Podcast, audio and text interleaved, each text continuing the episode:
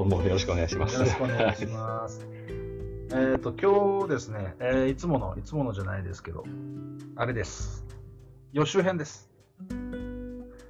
えー来たる6月26ですね。はい。また26日。またね、室戸でトークさせていただくんですけども、お題が明治維新。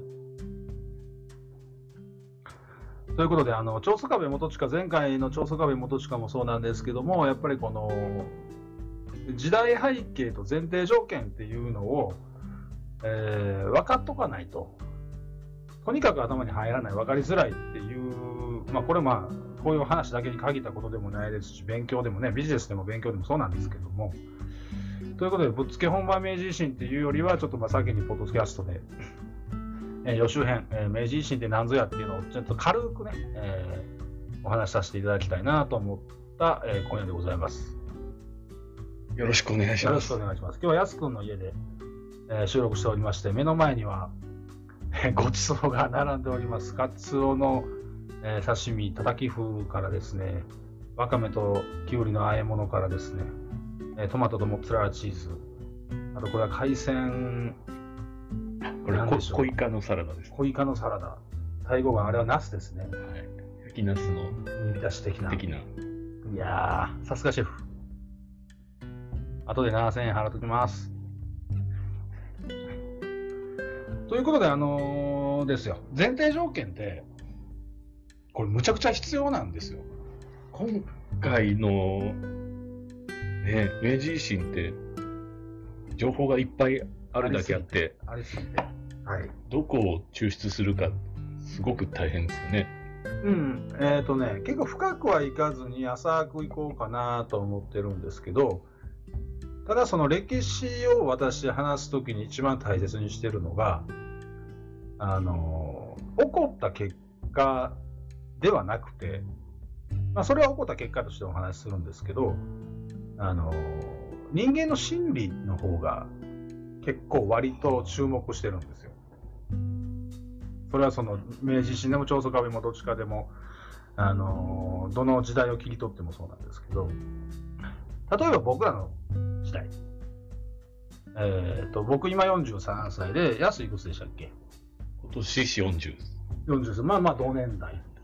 で僕ら小学校の時に流行った漫画って、まあ、ジャンプ全盛期、でまあ、北斗の拳とか、ドラゴンボールとか、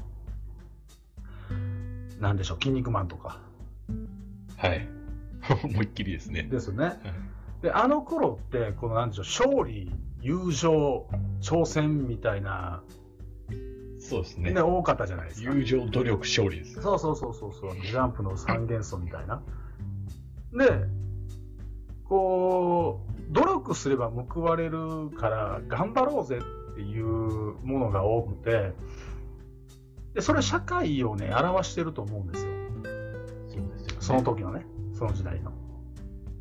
で、ところが今の時代って、まあいろんな漫画ありますけど、ワンピース以外、ワンピースが終わった、終わってないですけど、ワンピース以降って、割と今、異世界転生とかめっちゃ流行ってるじゃないですか。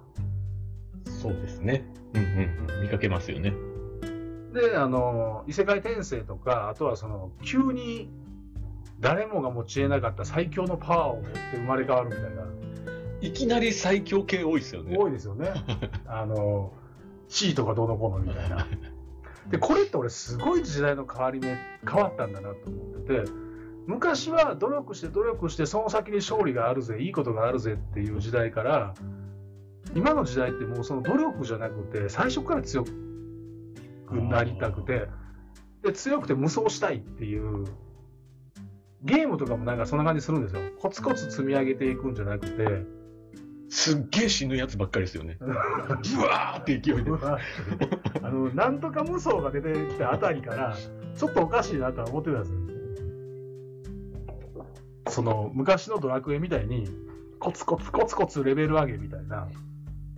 もう、巨神兵みたいに倒すやつばっかりするね。だから努力をする方向がもう分からなくなってしまったのか、まあそれともその、ここではないどこかへ行きたいのか、わからないですけども、その漫画という一つの時代時代の表現方法がここまで変わったかと。っていうその漫画、まあ今から100年とか200年後に我々みたいなのがその時代の漫画とかを考察するにあたると、当たった時に、ドラゴンボールとその異世界転生ものを比較してなんか話する時っていうのは、この時代背景ってすごく影響してくると思う。まあ、でも象徴的かもしれないですね、確かに。うんものすごく。であと一つ面白いのが、あの当時の我々の時代のそのジャンプの主人公たちって、全部血統がいいんですよね。突き詰めると。あ、まあ、後から発覚するケースまで含めてってことですよね。それでドラゴンボールも結局サイヤ人っていう戦闘民族だったじゃないですか。で、筋肉マンは筋肉性の王子でしょで、北斗の剣も元をたどれば、あの、修羅の国のね、出身でしょ？で、ワンピースとかもね、あの、途中で見なくなってわかんないですけど、ね、D の一族なんでしょ？らしいですね。ね、で、ナルトもほかげのあれですよね。で、なぜかね、あの主人公クラス、努力はするんですけど、その限界を超えるときはね、やっぱり血筋がいいと。これ日本人っぽいなと思うんですよ。あの血筋大事って。ああ、なるほど。で、そこから今は名もなき血筋もいいわけではない人たちが、えー急に異世界転生したりとか、あルールを一気にねじ曲げちゃうやつ。そうそうそうはいはいはいはい。無視して強いっていうものに変わってる、この、まあ、面白さ。流行ってるにはやっぱり理由あると思いますね。興味深いという意味での面白いですねう。ん、これもね、なんかゆっくり話してもいいような話だと思うんですけど、まあまあそういう意味で、長宗我部元親を語るにせよ、明治維新っていうのを考察するにせよ、割とその時の時代の背景、人間心理っていうところは押さえといた方が分かりやすい、面白みがあるだろうなと思ってるんですよ。ところで今日はですね、あの初の、えー飲みながら食いながらレコーディングでございますので、お お聞きづらいところがあったらですね、えーちょっとご勘ご容赦ください。あの、えカチャカチャ音とかがすごい入っちゃうかもしれない。申し訳ないですとか。ね、あると思います。あの安くんはシェフですね。あの役得ということで。いただきます。ゆっくりやっていきましょう。えっとね、とりあえずワインとですね、日本酒と両方ありますので。ワイン、冷やします？どっちでも、僕ワインの扱いがわからないタイプなんで。赤ってキンキンの方がいいんだっけ？白がキンキンがいいんだっけ？そうですね。ものにもよりますけど。あの、消えてました感がすごいですよね。うん、やってた。うまっ、発音。これ初発音？これ、あの、三重に売ってたやつ。あ、初発音やろう最近よう取れてるらしいですよ。な。ねこの前、福ちゃん行ったらカツオしかなかった。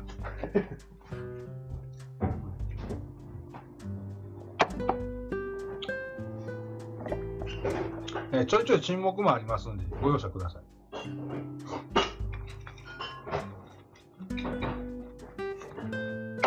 ああ、これうまいわ。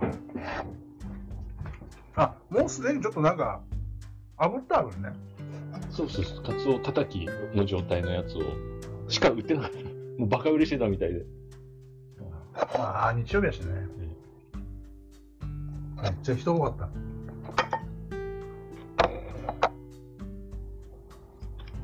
ああ、これうまい。料理できるって素敵やな。ホイカ好きなんですよ。他うまいね。結構季節ものやと思う。そうか。これからどんどん大きくなっていっちゃうと思うんで。あ、ここ、ここ。スルメ。稚魚みたいなもんや。あ、スルマイカイのって言ったやつだ。そっか。うん。うん。スルメイカもさ、こっち、アオリイカが取れるから、なんか、バカにされるけど、スルメイカって上等にうまいよね。しかもなんか全国的にかなり貴重になってるらしいですよ。スルメが。あ、そうなんや。イカ自体があんま取れなくなってきてる。この辺、アオリイカ消えることないぐらい、なんか食ってる気がするけど。贅沢な土地ですよね。贅沢。もう、もはや。伊勢海老もいっぱいいるし。うん、伊勢海老死ぬほどいるし。最近はね、あんまりこう、移住はいいとして、あんま観光客来なくていいと思ってるんでね。散らかされてる。